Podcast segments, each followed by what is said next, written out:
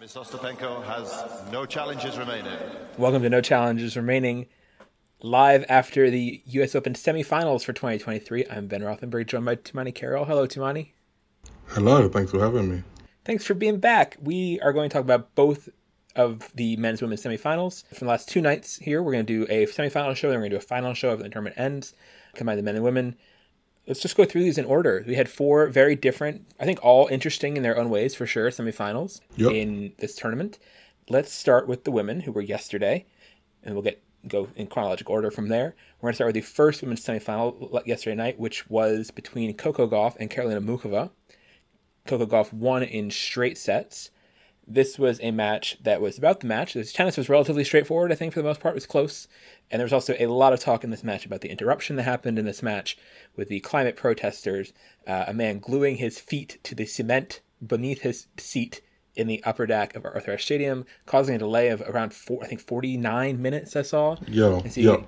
total amount for this delay is a very dis- big disruption for this. Uh, that was really the talk of the day, and you know, a lot of people outside of it's one of those things, goofy things that happens in tennis that transcends the sport and becomes a big moment, bigger than honestly Coco Gauff as an IT old making the final. This was in this very short run. The story from this match was this disruption. So let's start with the disruption actually, and then let's get to the tennis first because I already introduced it as the storyline here.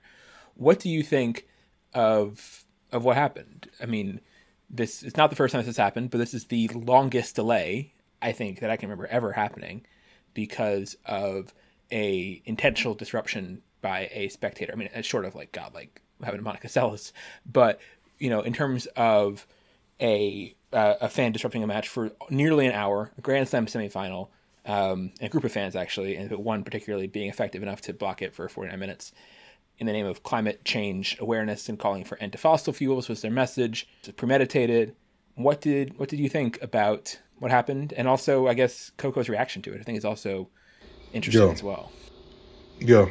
Uh, so so I, I was in the in the crowd for it, and I mean the funny thing is initially because obviously Arthur Ashe Stadium is, is so big, and and for and for whatever reason, um, obviously there there've been a ton of environmental protests and at tennis tournaments. They, they tend to get good good tickets tickets normally, good seats, you know, within Good like matches jumping. too. And there- Yeah. it- one thing, one kind of like gender. I'm gonna let you talk in a second, but one gendery thing I thought of is almost always the disruptions happens during men's matches. They're usually during men's slam finals. And I don't know. I feel like in the 50th anniversary of Equal Pay, Billie Jean King to disrupt a women's match kind of shows Yeah. how we've got. A, you know, we've come a long way, baby. But, but it's actually funny because they um it, so it was Extinction Rebellion who took credit for the protest and, and in their statement they said the reason why we chose a women's semi-final match is because it's cheaper than the men's and we have a limited budget. Which was, but but but yeah, like normally they're closer to the court. You know, there was that um people ref look back to the French Open. I think it was last year when when the woman ran onto the court. Was it last year or two? Yeah, I think it was during the Casper Ruud semi, maybe, and she chained herself to the net. Yeah, Ruud Cilic. Yeah, she changed herself to the net with we we have one one thousand and twenty eight days remaining or something. We still we still have five five hundred or so to go. But mm-hmm. yeah, but but this protest was from like it was like the second level down from the, the top of Arthur Ashe Stadium. So when it when it initially happened, I could you could, couldn't hear anything. and so it seemed like the least effective protest of all time in, initially, just because you couldn't that had no idea what was going on. But then obviously, first first of all, the pe- people stood up and started chanting. It was with Gauff was up, up one one love in the second set after taking the first set, and then after about after about five minutes, those people were there's a dispute on the actual number of people who were protesting. The the tournament says that there were four four protesters, but I sp- spoke to um, Molly McElwee from the Telegraph, who who just happened to be like right by the you know sitting right by when it happened, like literally Yeah. like a, f- a few seats down, and she she thought that there were three protesters and someone who was just like sitting there didn't seem to be uh, like an actual protester, but kind of seemed to maybe obstruct the police when they tried to remove them. Gotcha. Some of three of them were removed, and then this this guy was had glued his his feet to the concrete, and just that ended up taking. Um, yeah, 40 minutes, 49 minutes. logistically just on the means of this protest what made this so different i think is that they were trying to disrupt and this man anchored himself with this glue to the stands almost all of the protests we see across sports are are some form of court invasion or pitch invasion or someone running onto the field of play which is more secured right this is an area of the tournament of the stadium during the match just not particularly secured. Like if you want to do something crazy to your feet, you know, while you're sitting in your seat, no one's really Yeah. going to see you or notice you unless there was someone next to him who maybe spotted what he was doing way in advance and was really alert to it. Maybe people will be aware this is a thing you can do now.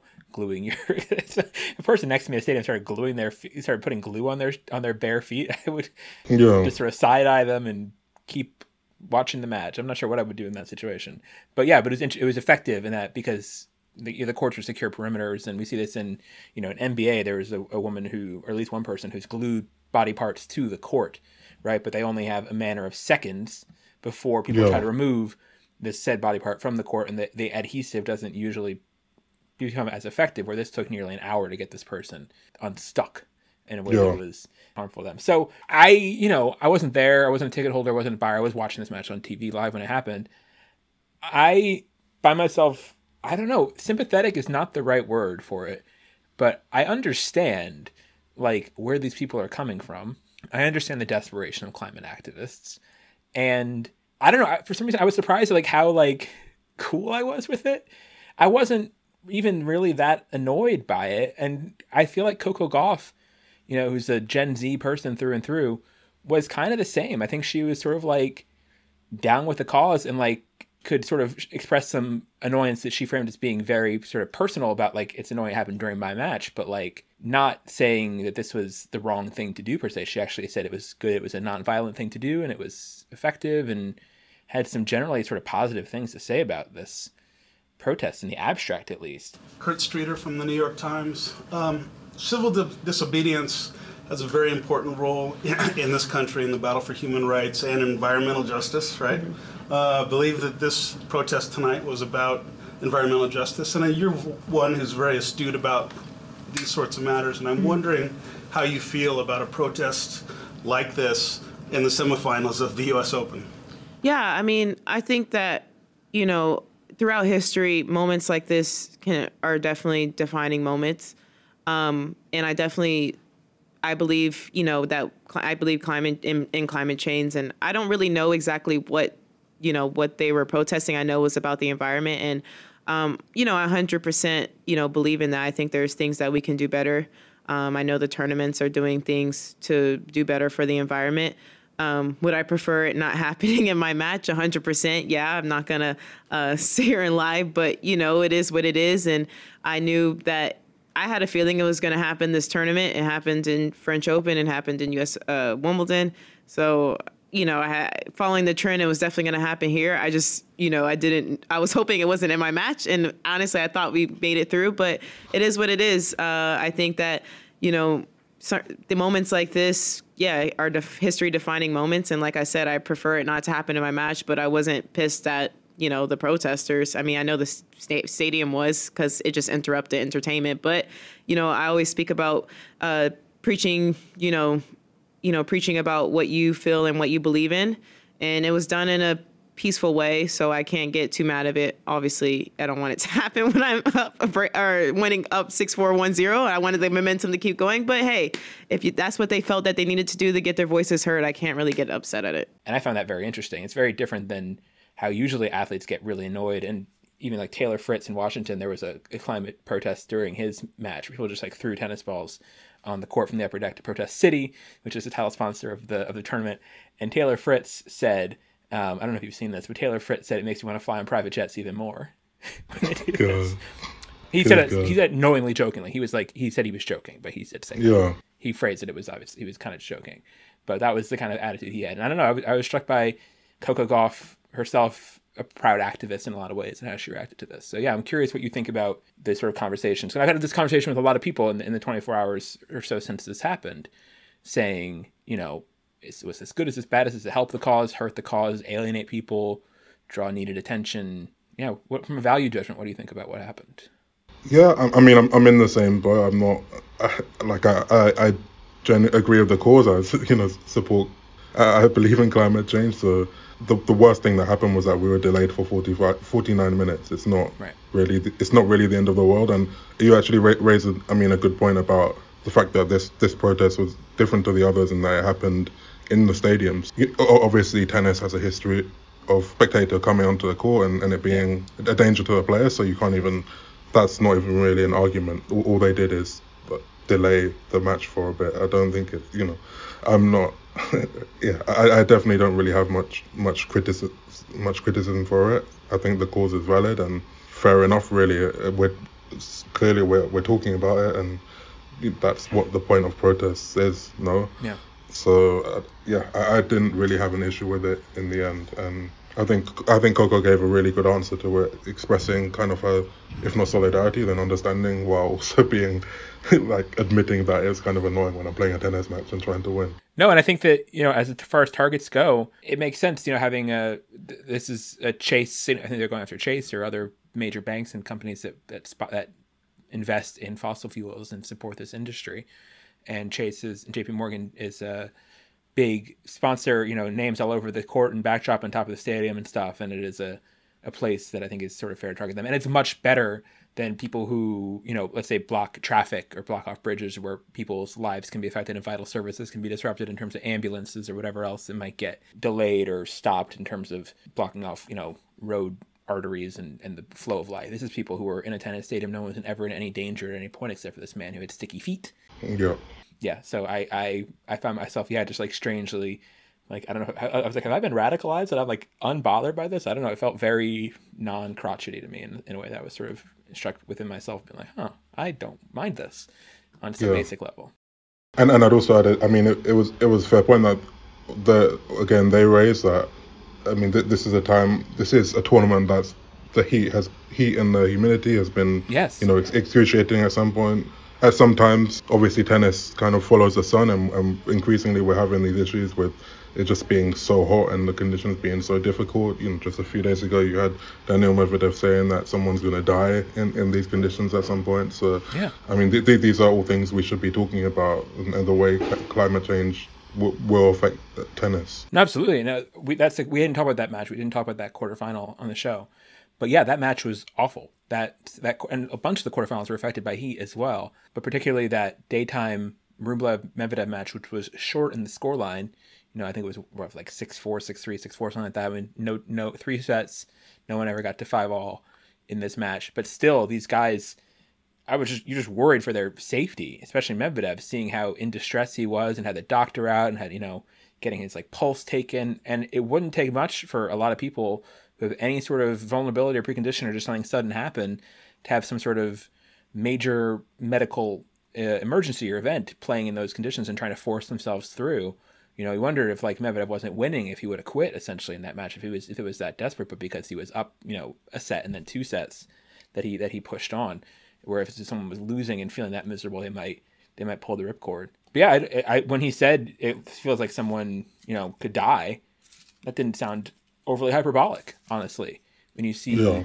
the kind of stress dating back to you know Australian Open and that infamous year where people were hallucinating Snoopy and they're making comments about hunting antelope on the Great Plains of Africa or whatever nonsense was happening there. There was this real callousness, I think, to playing towards the heat. So I was happy to see, even though it was rain related, obviously, but that the men today started, you know, with the roof closed, with some light air conditioning going on in the match. I just think that should be more and more the norm going forward. We talked about this on, on a previous show as well, but you know, I think that we have to be way less blasé about playing in the heat and forcing athletes and fans, because fans get in health distress from this as well, to be in these conditions uh, without when there are alternatives, especially these in these stadiums with roofs and some form of, of cooling. I don't think it's about who can be tougher. That's important. I think you should try to make it as safe as it can be for spectators and, and players alike. So that's my that's my yeah. diatribe on that front. Coco Gauff wins this match. She had some ups and downs and had a lot of match points uh, that she needed for finally closing it out. This is her second Grand Slam semifinal win, her biggest in terms of the players. I mean, she had a really easy draw to the French Open final. When she made the French Open final, she beat Trevisan in her semifinal, as Sloane Stevens foretold. And what do you think about Coco Gauff and what she's done to this tournament to get to the final? And this win over Muchova, if it showed you anything in particular about her? I think her composure during the disruption was honestly the, the biggest part for me, just how mature and because she was up. You, oftentimes, a player who's up in a match when something like this happens kind of panics when something completely unforeseeable like super glued feet uh, throw such a wrench in the works. But she seemed both players seemed pretty unfazed by that. Yeah. What, what did you see from Coco in this in this win? I mean, a lot of players panic when someone just takes like a three minute medical timeout. So, I mean, the first set was quite. It was not a great match. Um, leading leading up to the um, the stoppage, uh, tons of unforced errors. I thought Muchova was just poor, really. Just uh, maybe maybe it was nerves, maybe it was feeling her arm a bit, which was she was wearing a sleeve and she'd been it'd been you know strapped before, and but she just wasn't great. But I was impressed with how Gauff in in again one of the biggest matches of her career so far. She was there from the beginning. She was very consistent, and yeah, she saw out the first set quite comfortably. She had I think she she was up five one, and then it came you know she, she had to fight for the final game, but yeah, she she, she went. By the time the that stoppage happened, she was she she was clearly the better player. And when when they came back from from it, it was funny because the the level, the general level, increased a lot. Both players were play, playing much better. Muchova started coming approaching the net a lot more, just trying to get to the net as much as possible, and and it seemed like the the, the, the deeper that they got into that match, the, the higher the level became. Gauff could, could have closed it out more easily, but um, Yeah. it ended up being being a bit of a, a dogfight at the end.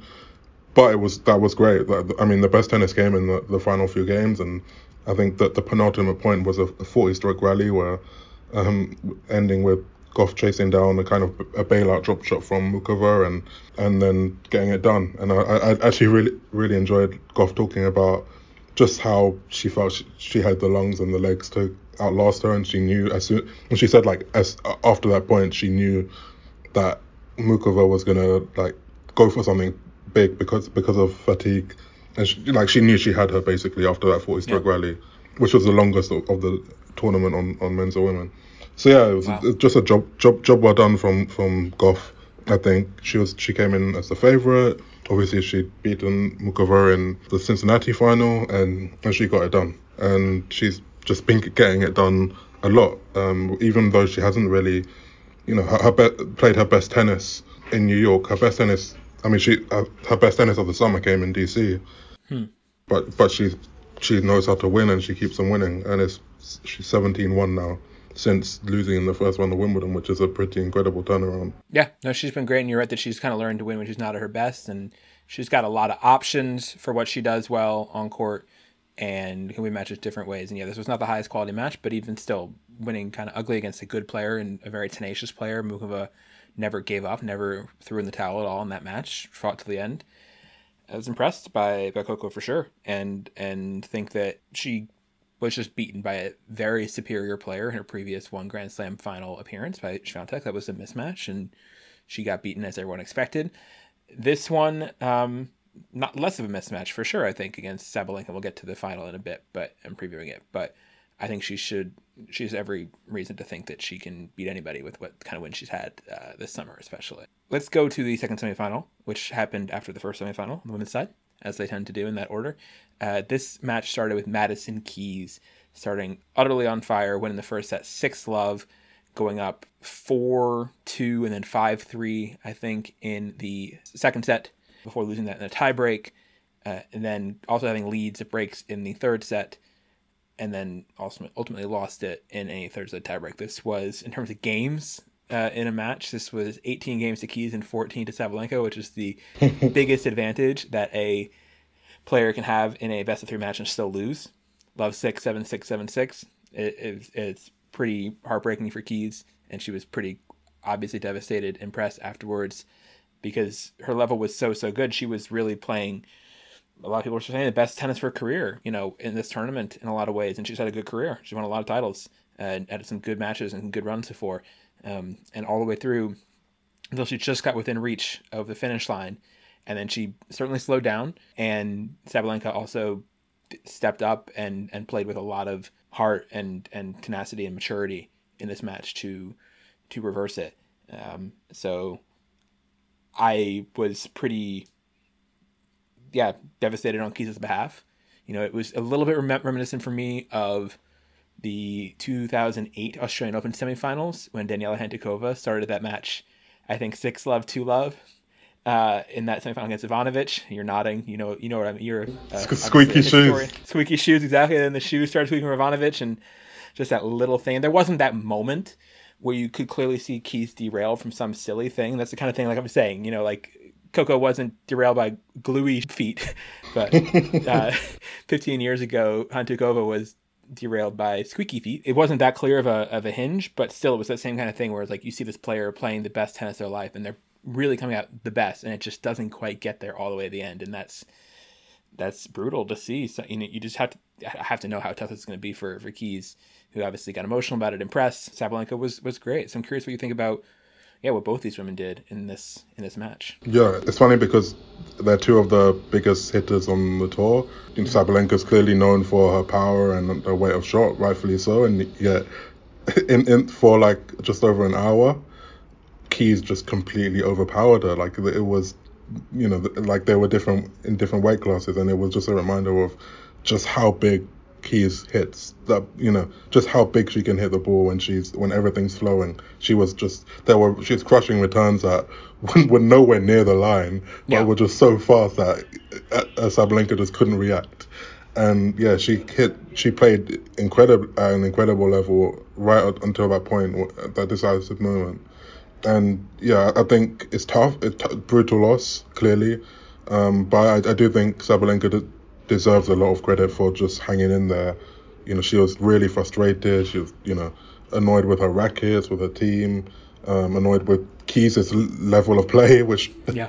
it, se- it seemed like she she didn't think should happen in a, some semi-final. But she hung in there, and, and at some point you, you can you, the I guess maybe not the likelihood, but there was a good chance that at some point Keys would blink. You'd think that she wouldn't sustain it the entire way through, and as, as soon as Sabalenka got that opportunity, she completely swung the momentum. She won like 12 points in a row, I think, uh, some you know from when she was down in the second set, and just turned it around. And again, was down a break in the third set and turned that around.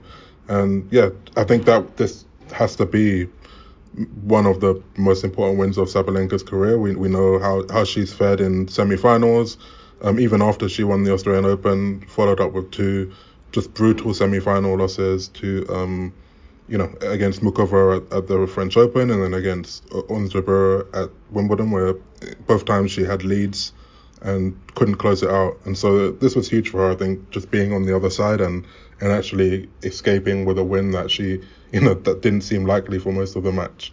I'm curious to see in general how that affects her going forward, whether or not she wins this tournament. Just this affects her in some semi-finals in general. If maybe she's like exercised her demons and and will be able to perform better in, in general. But yeah, it was just it, it was it was just impressive, and I've also just in, in general just been impressed with how she's had. I mean, both of those losses I mentioned were just brutal, and, the way she's just been able to bounce back from them, even like in the moment in her press conferences. You look at how how Keys reacted, and that's how Sabalenka could have reacted at the French Open or at, at Wimbledon. Though, to just, I mean, different circumstances. Obviously, she'd won a slam already, but just tough losses. But she's really kind of just kept on going, and that that reward is her being number one and having such a consistent year. She's now she's won a s- one Australian Open, two semi-finals, and now either a final or a title. It's just pretty, just that's incredible consistency. No, it's incredible effort making all four semifinals. First woman to do that uh, at the Slam since Serena Williams in 2016. You know, and and obviously Coco's getting this youngest American uh, to do make a final since Serena in 2001. So anytime both finalists get a, a Serena claim, they were doing pretty pretty good things in the world. But yeah, Sabalenka. I said when Ostapenko beat Swiatek, I was saying basically that I thought Swiatek still had you know still felt kind of like a number one to me, but Sabalenka's made her case. They're going to be one number one, and Sabalenka, what she's done, what she's proved at the big tournaments this year, her Grand Slam resume deserves number one, especially some major style points for the way she won this match, playing a very, very good player, peak keys, really, in a lot of ways, uh, at least for a lot of that match, and overcoming it is a truly Herculean task, and is the mark of a of a champion and a number one, um, especially for someone who had such a reputation for so long for being you know, not the not a good closer, not a player who was known for sort of getting herself out of tailspins in matches. The re- sort of mental resources she showed during that match, I was really impressed by, and not to mention the tennis was was also pretty good as well. Yeah.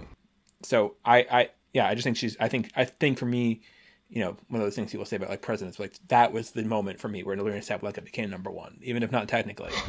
but that match is where she really sold me on herself as a number one. Yeah, it's it's just incredible to me. Like when when you think back to when she emerged on the tour, just like a total bull. Honestly, a, being frank, like a total bull basher. As I'm sure she'd say herself, not really thinking about what she's doing. Just that this evolution and how she's just her game's become so sustainable you know, throughout an entire year. Her, you know, how she's developed into such a great athlete as well. Just the, the whole overall package and, and the general improvement is quite stunning if you think about it. In the book Naomi Osaka, written by Ben Rothenberg, available pre-order now. Uh, link in description. Pre-order. pre-order. I actually I do describe uh, Aryna Sabalenka as a ball basher because I talk about that uh, fourth round match that Sabalenka, that Sabalenka played against Naomi in the 2018 US in fourth round, which was a really pivotal match that Naomi won to reach the first slam quarterfinal uh, and just over. And that was really good Sabalenka too. Sabalenka was coming on really strong that summer.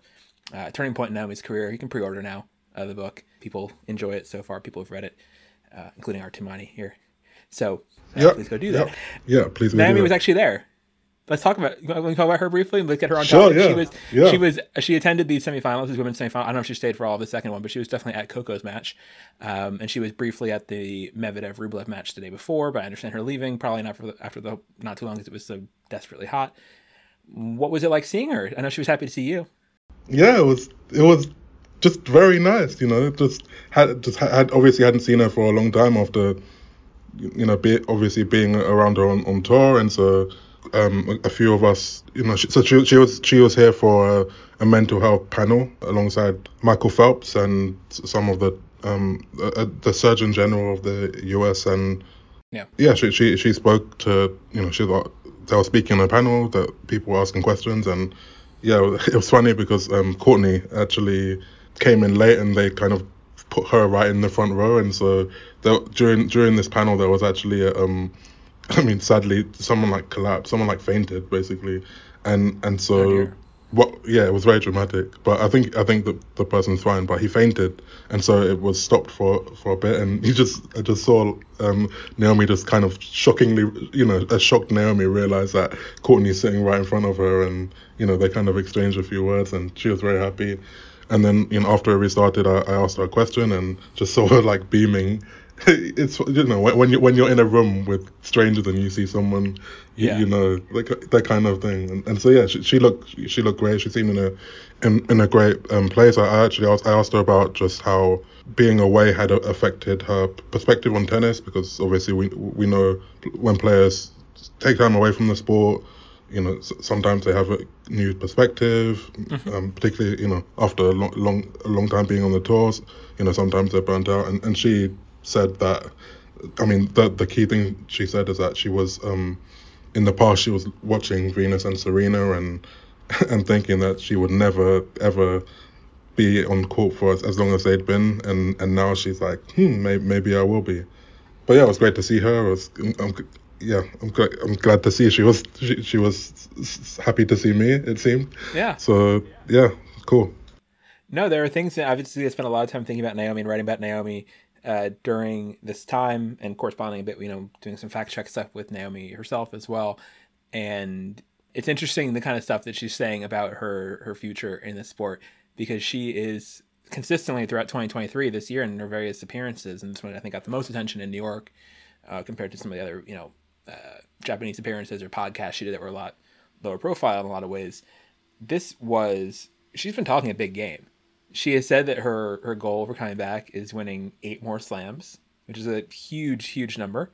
She has talked about she's talking about playing into her forties, like the Williamses, which is a huge number. And so, who knows how long that mindset will last? But that is absolutely what she's working with now. That's the kind of yeah. that's where she's at right now. That is what she's feeling like, and it's gonna be very interesting having her back in the mix in 2024. You know, which is ready to post up in Australia just after, right around the time the book comes out. Again, you can pre-order. A link in description. Hope everyone does that. Uh, I mean, a lot. Pre-orders are very important to books. And yeah, she's a fascinating character, and there's stuff in the book as well about her relationship with media, how that happened in the French Open, how you know her per- very unique media persona, press conference persona over the years, her relationship with reporters, which I think got really conflated and kind of by herself included. Uh, at what happened around the 2021 French Open, I think it's a lot more layered and interesting than that, and, and she's also clarified and reflected on a lot of what happened then as well. So again, that's our Naomi Osaka plug for for today. Uh, yeah, she was there and was mentioned even in the encore interview, um, which I didn't think was really necessary, but she was yeah, yeah. when uh, when Coco Gauff won. So yeah, so that is the women's semifinals. Let's talk about the women's final now. Let's just look ahead to it now. We're on the women's page. How do you see Gauff Sabalenka shaken out? We can go pretty short on this because this match is happening, you know, a little over twelve hours after this post. So, what do you think Yeah. we're going to see? I mean, I, I think it's a almost a dream final in a way. Just Yeah. obviously Gauff making a big breakthrough here, and that's a, a, big deal for Americans, and just yeah, her, her kind of uh, stature in in this country, is, in in the world, obviously as well, is, is growing. Yeah, I mean, clearly, I think Sabalenka is clearly the favorite, given all she's achieved this year and the fact that she's the best player in the world now. I, I think clearly she has the the greater firepower and and weaponry and can control, dictate. I mean, the, a lot of the match. Gonna be very interesting to see how. I mean, how Gauff's defense can, you know, get into her head and, and you know, it, bring out the worst in her. Goff has a, is quite good at like bringing players down and forcing them to play at a lower level. You know, just with her defense, with some of the kind of the the junk she can throw at them, the slices. It, it- I mean, it's a cool like attack versus defense based um, matchup, and and yeah, but I, I do think um, Sabalenka with just her, her massive firepower is the favorite, and, and Gauff is the underdog. But I mean, this is a big match, and I agree. yeah, it, it, we'll see who who steps up and, and plays and plays the best. Gauff obviously needs to serve well. She, that, that's one thing she has been doing really well during this tournament. Uh, serving, her first serve has been re- really good, keeping play, opponents away from her second serve. She's gonna have to have ano- another great serving day um, against Sabalenka. But yeah, as I said, I think Sabalenka's the favorite, but Gauff Gauff definitely has a, a chance to to get in her head and to make things very difficult for her. Definitely. I'm hoping they both play well. Excited for it. Looking forward to it. Let's go on to the dudes. The men played today, recording this late Friday or early Saturday at this point. Let's start with the first men's semifinal, which I think is a lot less to say about probably as a match. Uh, this was a pretty straightforward match on the court for the most part, with Novak Djokovic handling the unseeded Ben Shelton 6 3, 6 2, 7 6. Uh, Djokovic was up a break, I think 4 1 or 4 2 at least in that third set before Shelton leveled it, got some momentum going, but then Djokovic, in classic Djokovic in Grand Slam tiebreak fashion, shut it down pretty quickly, won, and then hung up the phone on the match. Uh, put it as it were. Uh, that's kind of what the talk was after this match was. So for those who don't remember, Ben Shelton did this has done this sort of hanging up the, the phone landline celebration to show that he's dialed in or something is what he says Yeah. after his wins, including a pretty dramatic one after his win over Francis Tiafoe in the quarterfinals. This was, for me, the sort of clearest, in some ways, eh, I think probably in many ways, uh, vi- vision that we've had so far of the emerging character of Novak Getoffmylawnovic. I'm, I really enjoy him. I gotta say, as, as a figure, just being crotchety and, and sort of and sort of dismissing the children with varying degrees of disdain and mockery. I think it's fun. I don't think sh- uh, people, you know, people say it's classless. Like maybe it is, and who cares? it's kind of my take. I know you had an approving tweet about it. What What do you think about the celebration and also the match? I don't know. There's much to say about the match because the match I think kind of went how people would expect, but the celebration Yeah. is a talking point. I, I did say about the match that I was, I was surprised by how nervous Novak was in closing it out. You know, he, he served for it and, and had every chance to close it out in, in a simple three set match, but then obviously it kind of escalated. He made a ton of forehand errors and ended up in a tiebreak, and you know, he, he did well to close it out in three sets in the end. But yeah, it's just in, it just interesting and maybe just something to note that you know even in, in a match against Ben Shelton where he, he clearly just w- was in another class to Shelton and just in terms of the consistency and point by point and yeah he was obviously far better. He, st- he still got nervous. He's going to have play a much tougher opponent in the final.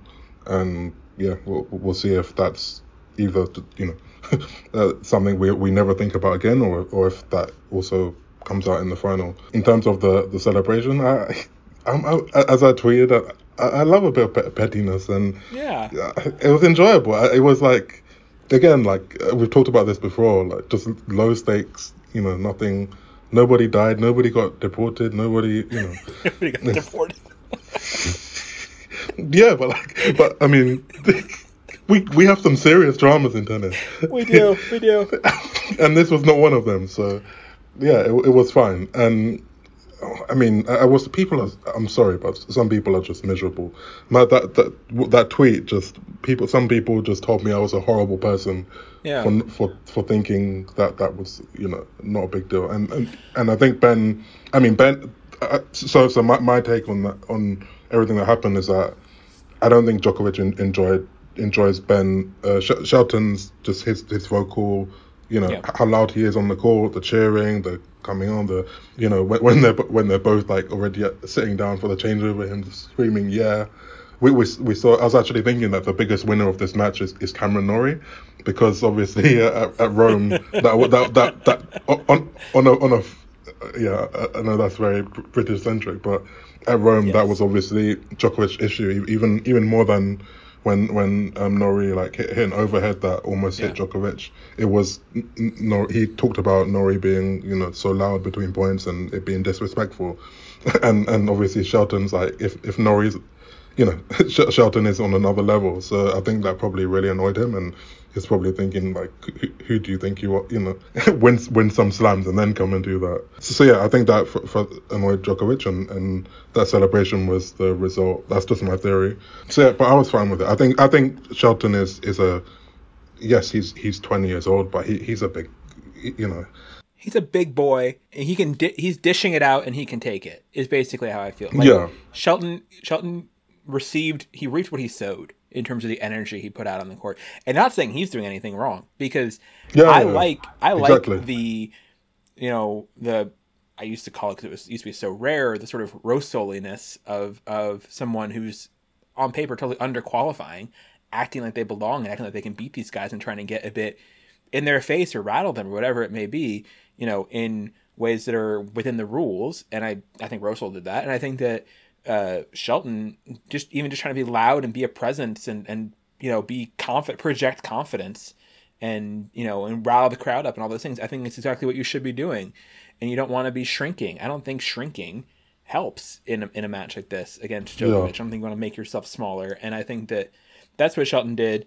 He lost. Djokovic rubbed it in his face. I see no problems. I, Yeah. I again, I you can you can mock people, you can hang up imaginary phones, you can glue your feet to things. I'm gonna say, keep doing you, is what I'm learning Yeah. in this episode. And and I'd say that as if I were a tennis professional tennis player facing Djokovic, I, I'd much rather leaving the court with him a bit annoyed with me and a bit irritated with me, Yeah. particularly particularly after he was actually quite ner- nervous on the court, closing it out, than the the alternative where he's like giving you a pity hug and patting your back for trying but failing. no, I totally, I totally agree. And again, this is some, you know, I think it's an American thing too. I think a lot of people who are uh, get upset by this are not American, frankly. And I think you know, this sort of Danielle Collinsness of, of being in your face and, and shouting and, and showing emotion and and fire and tenacity and all that stuff is stuff that I I fully support and applaud. Um, I wasn't really like that when I played high school tennis or whatever my top level was, which was obviously not this, but I certainly get that competitive streak and, and do not think it's something that should be restrained because we should all be Kipling esque and acting like winning and losing are the same. No, show you care. Be a human. Yeah. That's my thought. and and and I definitely kind of I was thinking that he did kind of catch the vibe of like be, the country he's in. I could Yeah. imagine, you know, like I could imagine LeBron James if, if he was playing and basketball and some, you know, a, a youngster was being an, annoying. I don't know if you know who Angel Reese is. You know Angel Reese? Yeah, yeah, yeah. It's Angel Reese-ish. I mean, Angel Reese was a women's basketball player who was sort of mocking, uh, you know, she was running away with a the championship game in college women's basketball this year, was sort of, you know, rubbing in the face a bit of, of the star of her opponent's team, uh, Caitlin Clark. So, but that's again, that's you know, these are uh, people going stepping into the battle in the arena at the best of the best, and yeah, you don't need to be gentle or or deferential or whatever. You can you can spike the football occasionally and, and have fun with it. And that's totally totally fair. And they're all pros, and that will you know hopefully light a fire under under Shelton to get his revenge next time. Bulletin board material. And we will all be watching when, when they play next time. So Absolutely, we love having stakes in matches and caring. I think that's all good. The stakes were high in the second semifinal as well, with Alcaraz facing uh, Daniil Medvedev. Well, actually, I don't know how, how, I think people thought this would be a pretty straightforward match. I think everyone was picking Alcaraz. It's in pre- before the match. Alcaraz had won the Wimbledon semifinal very easily, but it kind of shows that one of the stories of this year in tennis has been, at least in the last three Grand Slams, has been kind of a revenge thing. You know, you see Alcaraz coming back to beat Djokovic in Wimbledon final after losing to him at the French Open, and now we have Medvedev coming back to beat Alcaraz.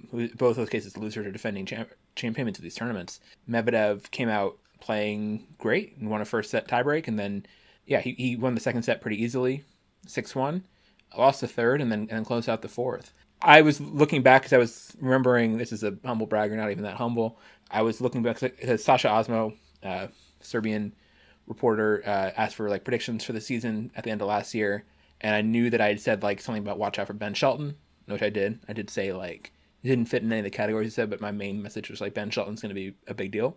Watch for Ben Shelton. I feel like that aged well. Just humble bra- bragging about that for a second. But I looked and mm-hmm. said I saw in my predictions for who would he asked which who would win what man was men's predictions would win each of the slams this year. And I picked Medvedev for US Open. This is again back last December. Because my reason was Medvedev is too good to only have one slam. Like at some point he'll get another one. He's just that good and I think he can do it.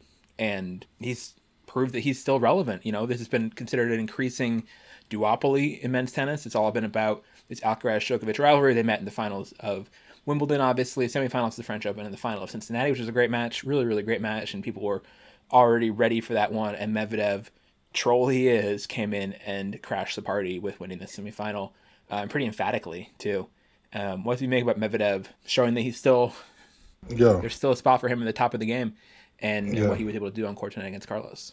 I do, I do think people just forgot maybe, maybe you know people have sh- short, short memories and maybe forgot what, what he's capable of. Obviously, the, since winning in 2021 and then and then making the 2022 Australian Open final, yeah. he struggled badly. You know, his his level dropped. He fell out of the top 10 this year, a year after being number one, and has had you know he he began to claw his way back at the beginning of the season with that great run, but still that's still not you know winning four four titles in in five tournament weeks. I think it was is is obviously still not as big as doing it in a major semi-final to reach an, another major final. But yeah, we we forget that he beat he and he crashed the biggest party of all by in, in 2021 by beating Djokovic as yeah. he was going for the Grand Slam at the final stage and doing it so emphatically.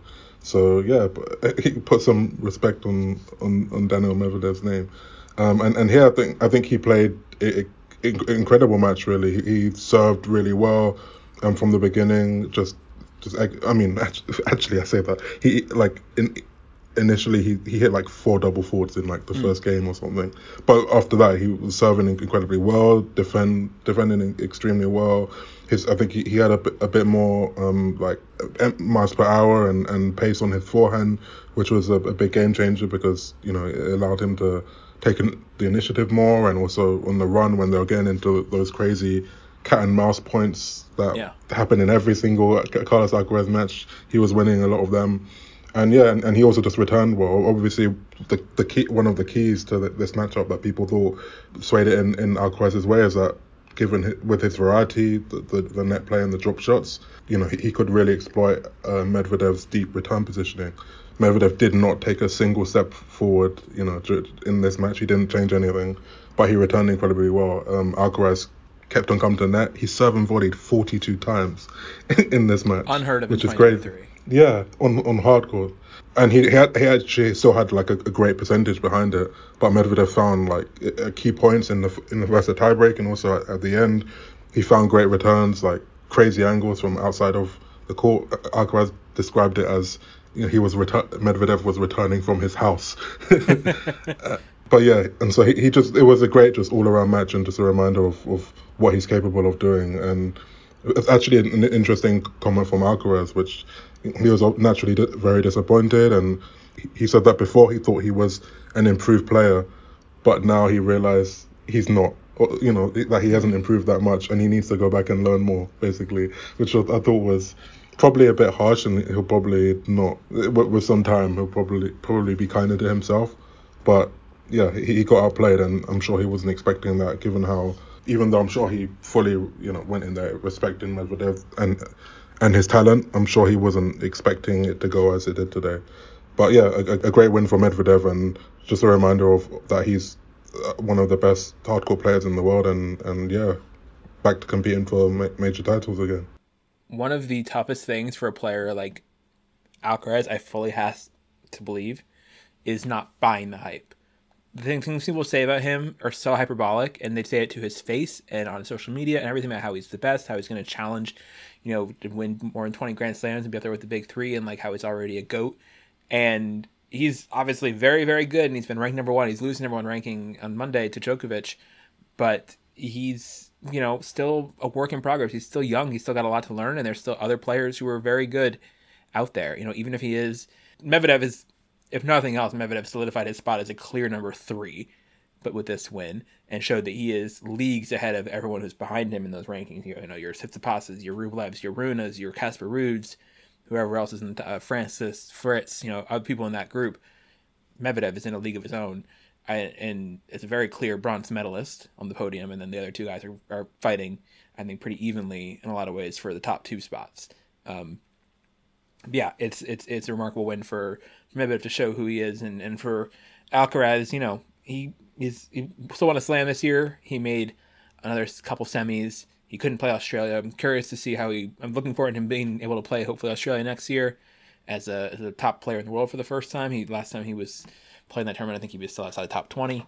So yeah, looking forward to what he can do, and it's it's it's different than like Madison Keys. You know, Madison Keys is in the stage of her career where you don't know how many more chances she'll get. It, but with Alcaraz, you know, hope springs eternal, and we still, I think we all think this is hopefully just the beginning of a a long and uh, excellent career and have a lot more, a lot more chances. Yeah. So it feels less less dire in a lot of ways. Um, and just yeah, absolutely to show that he he can do this. Uh, just to add, it's it's it's a bit crazy when you you think I don't know when when I see Medvedev doing well, you think back to when when he was younger and all, all the players who were seemingly ahead of him, you know, who were more, more hyped and and and pe- seemingly uh, better prospects, mm-hmm. and yet he's now won a major title, had a massive dip, then come back, and no one has kind of joined him. No one's taken a step forward. No one from his generation. He's and he's still the the the one the lead, you know, the reliable player to, who can play at this level and, and do it in big matches. So it's just I don't know. It's, it's so interesting to me how he's just still a step ahead of the rest of his peers, and and we'll see if that ever changes. But so far, it doesn't. It, it isn't. That isn't the case. I saw a tweet from someone. I apologize for not citing who it is because I forget, um, and I don't have it in front of me. But basically, saying this final three players, top three in men's tennis right now, are Novak Djokovic, who is the best man player born in the '80s. Dino Medvedev, who is the best born in the '90s, and Carlos Alcaraz, who so far is the best born in the 2000s, in the in the noughts. And so yeah, it's, it's, it's very spread out players, but they're all kind of inarguably the best of that those groups so far. And obviously so far because Alcaraz, and I guess the '90s player could still emerge and, and pass Medvedev. There's time for that potentially, but yeah, it's interesting having these three very distinct generation players um, in the top three spots and mixing it up. And I'm, I'm hopeful this final is good. I mean, Djokovic and Medvedev have played some very good matches in the past. They've had some duds too a couple of their Grand Slam finals in Australia and in New York were not competitive in either direction. So I hope they both uh, are able to deliver uh, in this men's final.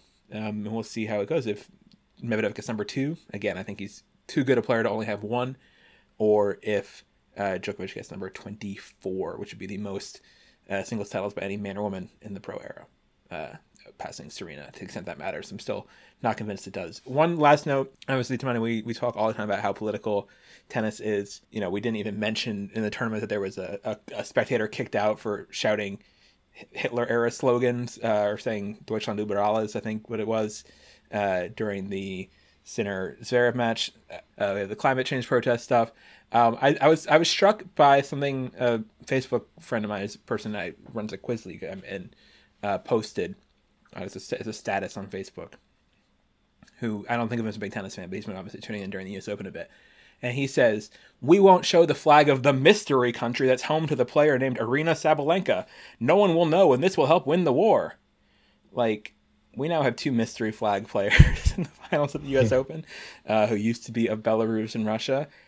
And I got to say, I saw that, that, that mockery uh, post, and it rang very true to me. I mean, like, what are we, is tennis as- also, by the way, we haven't mentioned you uh, WTA announced that its next its championships will be held in Cancun this year, not in Saudi Arabia, notably. Uh, so that's interesting. Yet, not yet, but at least uh, not yet, because it was very much on the table. That's a possibility for later this year. And again, very late decision. I think it's still, you know, marks for for picking Cancun. I think it's a viable host, but the the timing of it's still embarrassing and incompetent for the tour. Yeah, and also- also one of the bids was also from Czech Republic, and, Yeah. and the the kind of head of that bid was very critical of, of Steve Simon and said they you know raised. I mean, I think it was I think sixteen. Basically, they, they'd raised almost as much as as the Saudi bid, um, Yeah. and you know a lot of money. Obviously, in a, in a country that two Czech players who will probably be there, um, and is close to where, where other players are are from, and it seemed. I mean, it seemed like a, a very good bid Yeah, but the WTA turned it down, and I think, yeah, I think that the questions to be asked about uh, about that, given kind of the, the central role of, of Czech Republic in in women's tennis right now. So, yeah, I'm very curious to see what. I mean, I'm curious to hear from Steve Simon, in his own words, what why why that wasn't a viable or, or an acceptable bid for for the WTA. yeah, and it's also Ostrava was the city that's you being the focus of the bid uh, in the end, not Prague as initially suggested or reported or proposed, and Ostrava has done really well. In that the WTA 500, they had had a great great final a couple years ago. I think it was with uh, and Krejcikova. So uh, yeah, so that's we can get to that later in the fall as we get to the, the finals. But I want to That that was that was last year, incredibly. Yeah, you're right. That was last year. Yeah, yeah, you're right. Great, great. like I mean, forever it feels like an eternity. Yeah, yeah. Yeah, it was 2022. Okay, um, nearly a year ago now. Um, but what do you think about this? About the presence of these players from these countries, Sabalenka and Medvedev? I get, you know, this is another thing I hear from people outside the sport about talking about this is something I think we're kind of numb to at this point because it has been this redacted flag situation for so long. There's been no deviation from that outside of the 2022 British ban of these players at Wimbledon and other tournaments. But otherwise, it's been business as usual for them with this. And and I agree. I I don't know that that it does. It's not nothing, but I'm unconvinced it's something. I, I mean, I, I mean, I, I do think like the, the root of, I mean, the root of this is that they can't compete for their countries in the team competitions. I think it's fair. I mean, I think that's fair enough that that they can't represent um, the federations that you know re- receive money from the, the government. as of now, they're still the Olympics, though, right? They're still allowed to play the Olympics as of now. I, th- I think that's still up in the air. Yeah. Um, I th- yeah, I think the, the whole status of, I, I mean, it seems like it's probably going to happen to be honest, but I, I think that's still officially up in the air.